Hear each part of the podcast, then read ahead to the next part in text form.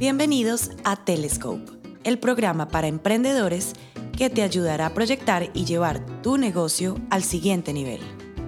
Welcome to Telescope, the podcast for entrepreneurs that helps you start up and take your business to the next level.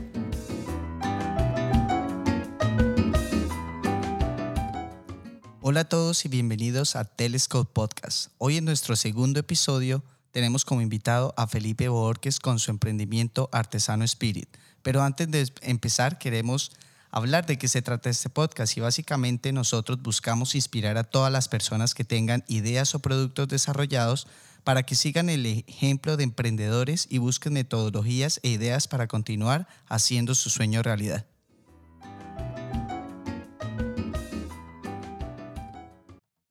Felipe Borges nació en Bogotá, Colombia, se mudó a Washington, D.C. a sus 16 años, donde encontró desafíos y retos. Sin embargo, puso a flote sus capacidades para afrontarlos. La música y la pintura sus grandes pasiones, y emprender su estilo de vida. Felipe creó alrededor del año 2017 su proyecto Artesano Spirit, una compañía de café que distribuye a nivel local y trabaja con artistas locales para brindar una experiencia. Felipe, ¿cómo estás y bienvenido al programa? Hola Diego, estoy muy bien y bueno, muchísimas gracias por la invitación a ti y a tu programa de Telescope. Estoy muy contento de estar acá y pues contento de charlar un poco más acerca del proyecto para, para dar una la opinión de cómo ha sido eh, mi experiencia con Artesano Spirit, compartir un poco la historia. Bueno, para ahondar un poco, quiero que le cuentes a nuestros oyentes brevemente de qué se trata tu proyecto. Artesano Spirit es un proyecto que mezcla la tercera onda de café especial con el arte, básicamente solo eso. Nosotros trabajamos con artistas emergentes, eh, locales, internacionales, eh, y básicamente le compramos el arte a ellos y creamos historias basadas en el arte que compramos y desarrollamos con los artistas y también tostamos eh, café de eh, comunidades eh, normalmente marginalizadas como mujeres, como indígenas y de ahí ayudamos a, a, los países productores de café y también a los artistas locales. Básicamente eso es lo que hacemos con Artesano Spirit. Bueno, me parece interesante la combinación entre un producto, el arte y la combinación que juega a partir de lo local. Por eso te quería preguntar que ¿Qué te motiva a ti para desarrollar esta idea de emprendimiento? Claro, bueno, la motivación viene eh, desde hace muchos años, aprender más con lo que tiene que ver con el café, con el café especial, que como colombiano pues es un producto emblema, ¿no? Y aprender, ir más a fondo y comencé a, ver que hay mucha desinformación y también una oportunidad ahí para informar eh, al público cómo se toma un buen café, y las diferentes eh, formas que uno puede acercarse a la cultura del café. Y con eso vino también la idea de impacto social con artistas y pues todo se vino dando y pues vi que realmente era un proyecto en el cual yo podía unir eh, diferentes pasiones como el arte, ayudar a las comunidades, a los artistas y también llevar un producto como que es el café que trae que realmente puede unir a las personas por medio de estas historias que quiero contar por el arte. Como un emprendedor del área, ¿cuáles han sido desventajas y ventajas que ha tenido al ser un emprendedor hispano aquí en el DMV? Una de las ventajas aquí en el área de Washington eh, es que hay muchos recursos, que también puede ser una desventaja si uno no tiene acceso a eso, se informa. Eh, si, bueno, yo cuando comencé el proyecto, cuando comencé el, proceso de ideación, eh, tuve acceso a, muchos, a muchas organizaciones, como por ejemplo la Cámara Hispana de Negocios del área de Washington, también con el EDC, que son organizaciones sin fines de lucro que ayudan a personas con ideas, tienen mentores y todo. Traté de aprovechar eso lo que más pude como cuando estaba ideando. Entonces yo creo que es una ventaja aquí del área y pues siempre yo creo que donde quiera que uno esté hay recursos, pero hay que buscarlos y siempre hay recursos que son gratis. Una desventaja, bueno, y un reto que, que he tenido, no sé, pues yo creo que es algo general, es siempre el acceso a capital, ¿no? Eh, cuando uno tiene una idea, eh, siempre le quiere capital para ponerla en marcha y pues y ese ha sido un reto eh, porque el capital también, eh, tener ese acceso, tiene uno puede tener una planeación para ir creciendo paso a paso. Entonces, pues es una de las cosas que, que tenido un poco más de eh, trabajo, pero mediante los recursos, eh, las organizaciones y estas organizaciones me, me ayudan a tener contactos y tener acceso a capital por medio de diferentes, lo que se llaman grants, que son eh, dinero público. Eh, bueno, y en eso estoy, pues eh, el, el, acceso a estas organizaciones, pero también el acceso a capital ha sido como un reto como que, que he tenido que ir trabajando. O sea, inicialmente empezaste el proyecto con recursos propios. Sí, bueno, el proyecto de hasta ahora ha sido eh, con recursos propios eh, lo que se llama muchas veces como bootstrapping, ¿no? Que básicamente tú te estás levantando a ti mismo y lo he querido hacer por el momento así, entonces ha sido con, con los recursos propios y con lo mismo que ha generado el proyecto. Se ha ido como eh, nutriendo el mismo proyecto, pero por el momento no se ha tomado ningún capital externo. Muchas veces en los proyectos de emprendimiento tenemos la idea y a pesar de que lo vemos como una excusa, es el dinero. Ese es el dinero, es muy importante para seguir, pero entonces si no lo tenemos, dejamos la idea y llega otra persona y la hace. Entonces, de todas maneras, los recursos son muy importantes para poder desarrollar nuestras ideas y empezar a hacerlo. No importa si nos toca financiarnos o si nos toca pedir prestado a un compañero, a un banco, pero lo importante es empezar el negocio. Entonces, en este orden de ideas, yo quisiera que nos contaras cuál ha sido errores que has cometido en este, en este proceso y cómo lo has solventado. Bueno, un error que tuve eh, fue cuando yo, el, cuando comencé a hacer planeación y de mi presupuesto y todo eso, yo hice unas, eh, unos cálculos, tal vez un poco, bueno, eh, tuve, fui un poco más positivo que realista, entonces cometí unos errores en ese aspecto porque no vi que iba a tener unas dificultades. Ahí va otro reto que tenía que acceso a los mercados. Aquí en el área de Washington se usa mucho mercados al aire libre, especialmente en el verano, lo que se denomina también como farmers market.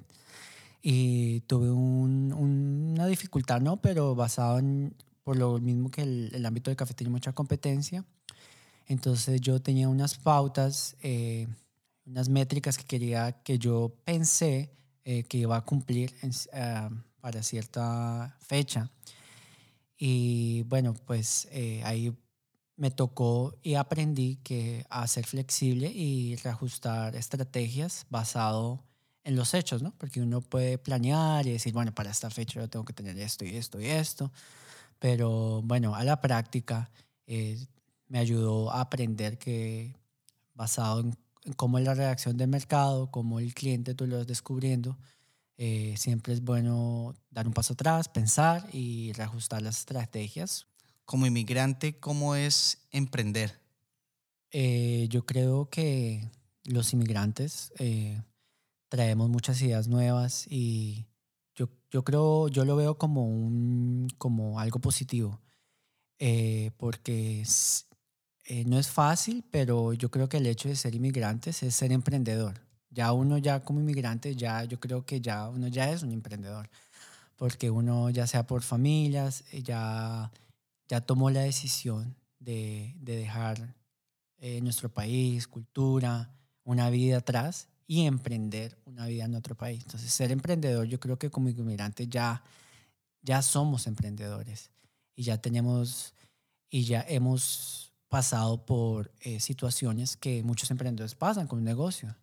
Situaciones difíciles, algo nuevo, incertidumbres, hechos tal vez uno piensa que va a pasar, pero no acontece como, como les mencioné, que tuve, hice cálculos un poco eh, eh, y no cumplí las métricas. Y siempre pasa, uno como inmigrante siempre piensa que ya, que después de un año ya voy a conseguir esto, esto. Y es igual.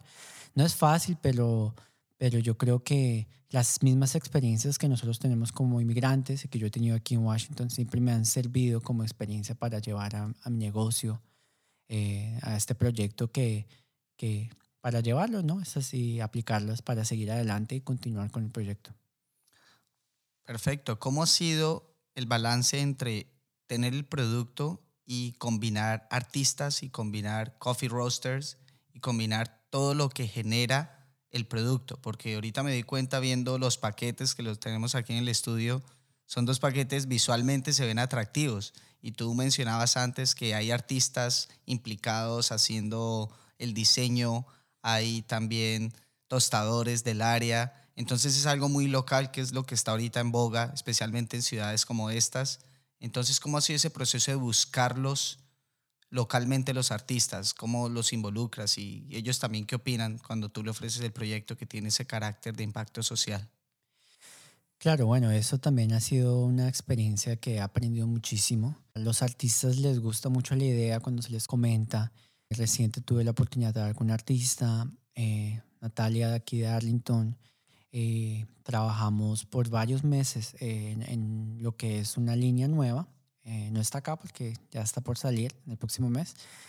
Y trabajamos en el concepto, trabajamos más o menos cómo iba a ser el arte, obviamente trabajar con artistas es algo que, como artista, obviamente uno cree que tiene una idea más o menos, pero cada artista es diferente. Al final fue productivo y alcanzamos a lograr, pero obviamente se aprendió mucho para trabajar con futuros artistas, pero realmente pues tiene gran acogida porque nosotros, como te comenté, nosotros trabajamos con ellos, creamos historias, los apoyamos, les comentamos, les compramos el arte y aparte de eso, pues ahorita vamos a lanzar una, una campaña para promover al artista, ¿no? Y, y yo creo que eso les gusta, pues eh, es una plataforma para ellos. Y, pero obviamente se aprende como porque cada artista es distinto, con, con cuestiones de calendarios y pues tener un poco más de, eh, yo creo que para trabajar futuros eh, voy a estructuralizar más ese proceso de, de creación de arte y para, para que tenga un poco más de estructura y pues, se pueda eh, crecer de una forma sostenible. Pero no se ve muy bien y pues eh, todo ha sido como en Artesano Spirit tiene un año y yo creo que ya estamos eh, saliendo adelante de lo que es la etapa piloto. Yo creo mucho en pilotear y probar al mercado nos ha ido muy bien. Yo creo que como te comenté, el error fue tal vez adelantarnos un poco, pero vamos paso a paso y pues aprendiendo cada día. ¿De dónde traen ustedes el café? Eh, nosotros nos enfocamos eh, con países productores latinoamericanos. Comenzamos con Guatemala. Eh, la razón fue que yo tuve la oportunidad de vivir en Guatemala. Viví una temporada cuando estaba en la universidad. Me impactó la capacidad y realmente lo bonito de los textiles de Guatemala. Y tuve la oportunidad cuando estábamos desarrollando el proyecto eh, de probar un café muy rico de la región de Cubulco, de un origen, de un lote. Y de ahí comenzó la idea, de ahí comenzó la primera línea. Trabajamos con un artista, un amigo mío, Hugo Santiago, él es mexicano, aquí diseñador de Washington y diseñamos lo que es el primer eh, producto que realmente dando homenaje a los textiles, que es al, al diseño, que es patrimonio UNESCO de la humanidad. Eh, la segunda línea que sacamos es de Colombia, es del área del Cauca y la historia, todo, me gusta contar siempre las historias porque todo fue con unas amistades mías, eh, son dos, dos hermanas, de, de hecho no son locales, pero me encantó trabajar con ellas porque ellas tienen un proyecto muy chévere, se llama Pony Love de Guadalajara. Nos conocimos en Guadalajara y eso fue el año pasado, en noviembre. Eh, y yo les comencé a, a, contar sobre el proyecto, estaba comenzando, acaba de lanzar la línea de Guatemala y les gustó mucho. Y cuando regresé a Washington, eh, eh, estábamos charlando, les dije, no, estoy buscando un artista local y después pensé, no, pues me encantaría trabajar con ellas. Y les pregunté, oye, ¿te gustaría trabajar? ¿Te gustaría...?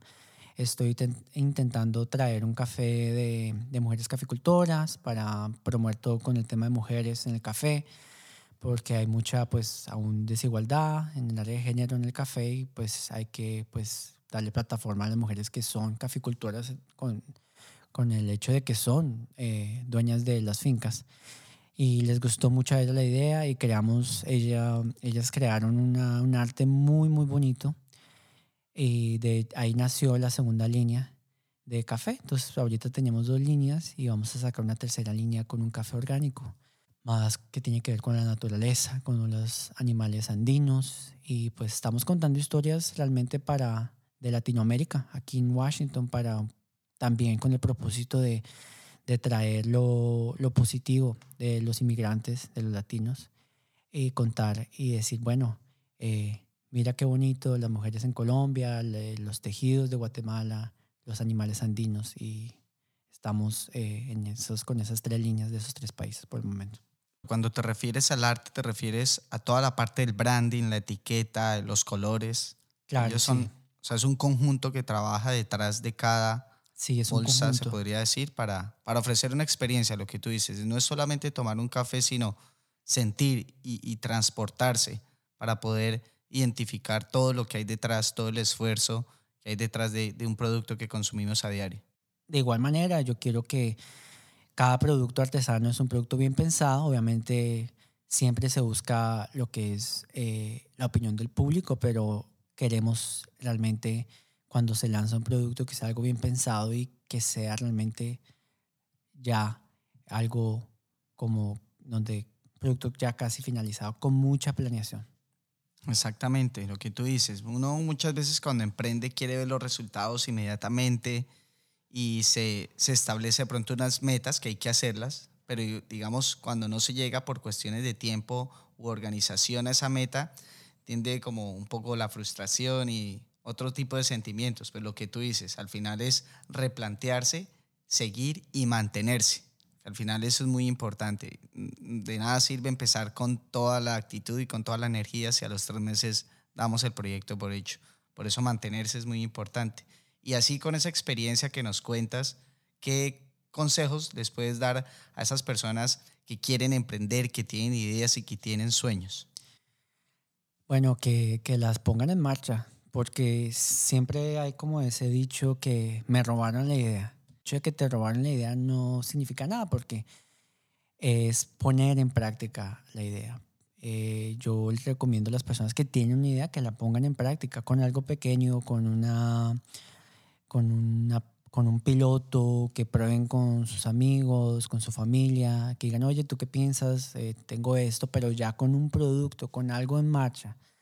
Porque, ¿qué es lo que pasa? Pues la misma idea que puedo tener yo, la puede tener Pepito Pérez con mucha probabilidad. Las ideas realmente eh, es muy difícil. Y si es una idea muy original, pues ponla en práctica porque eventualmente alguien va a tener la misma idea. Entonces, no te quedes con tu idea, compártela, porque cuando tú compartes, eh, recibes eh, opiniones, recibes y la mejoras.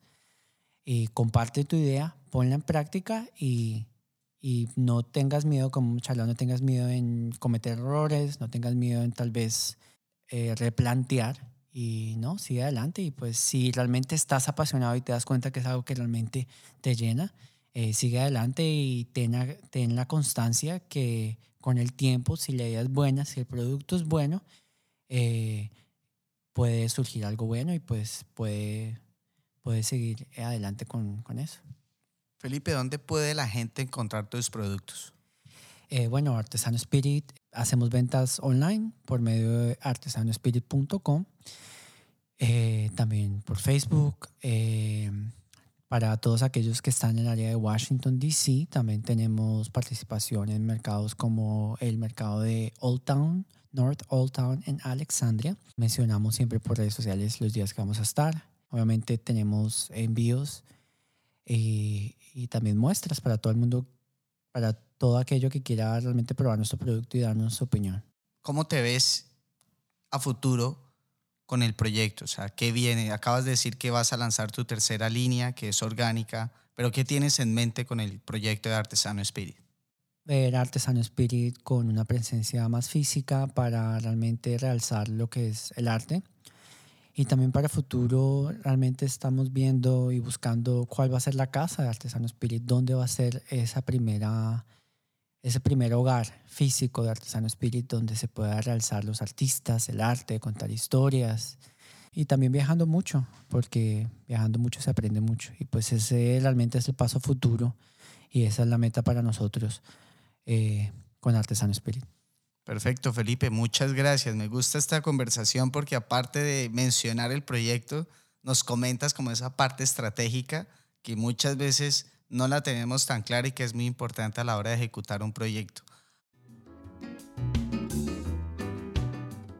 Bueno, llegamos a nuestro segmento de preguntas rápidas. Este espacio está diseñado básicamente para conocer a ese ser humano y a esa persona y qué gustos tiene, porque es interesante saber que detrás de una idea hay una persona con gustos y con inspiraciones que nos pueden ayudar a nosotros.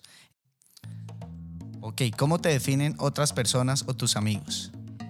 Eh, creativo, eh, no sé, un poco tímido, pero una persona abierta y pues disponible siempre. ¿Tu color favorito? Azul. ¿Te gustan gatos o perros? Los dos. Ah. ¿El mejor sitio el cual has visitado? Egipto. ¿Género de música que más te guste? Rock en español. ¿Qué no te deja dormir? Los sueños. Ah. ¿Cuál es la cosa más preciada que tienes en tu guardarropa? Mm. Mm. Paso. ¿Qué es lo más vergonzoso que has hecho? Paso. Uh. ¿A qué personaje histórico te gustaría entrevistar? A Lao Tzu.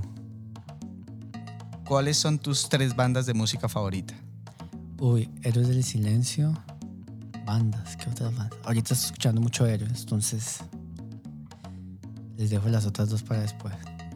¿Cuál es tu libro favorito? El Dao de Jin. ¿Qué superpoder tendrías? Mm, viajar en el tiempo, vamos a ver. ¿Qué tres cosas aprecias más de una persona? Eh, bueno, la creatividad, eh, la alegría y la pos- ser positivo, no sé, positivismo. ¿Qué habilidad te gustaría perfeccionar para llegar a dominar totalmente?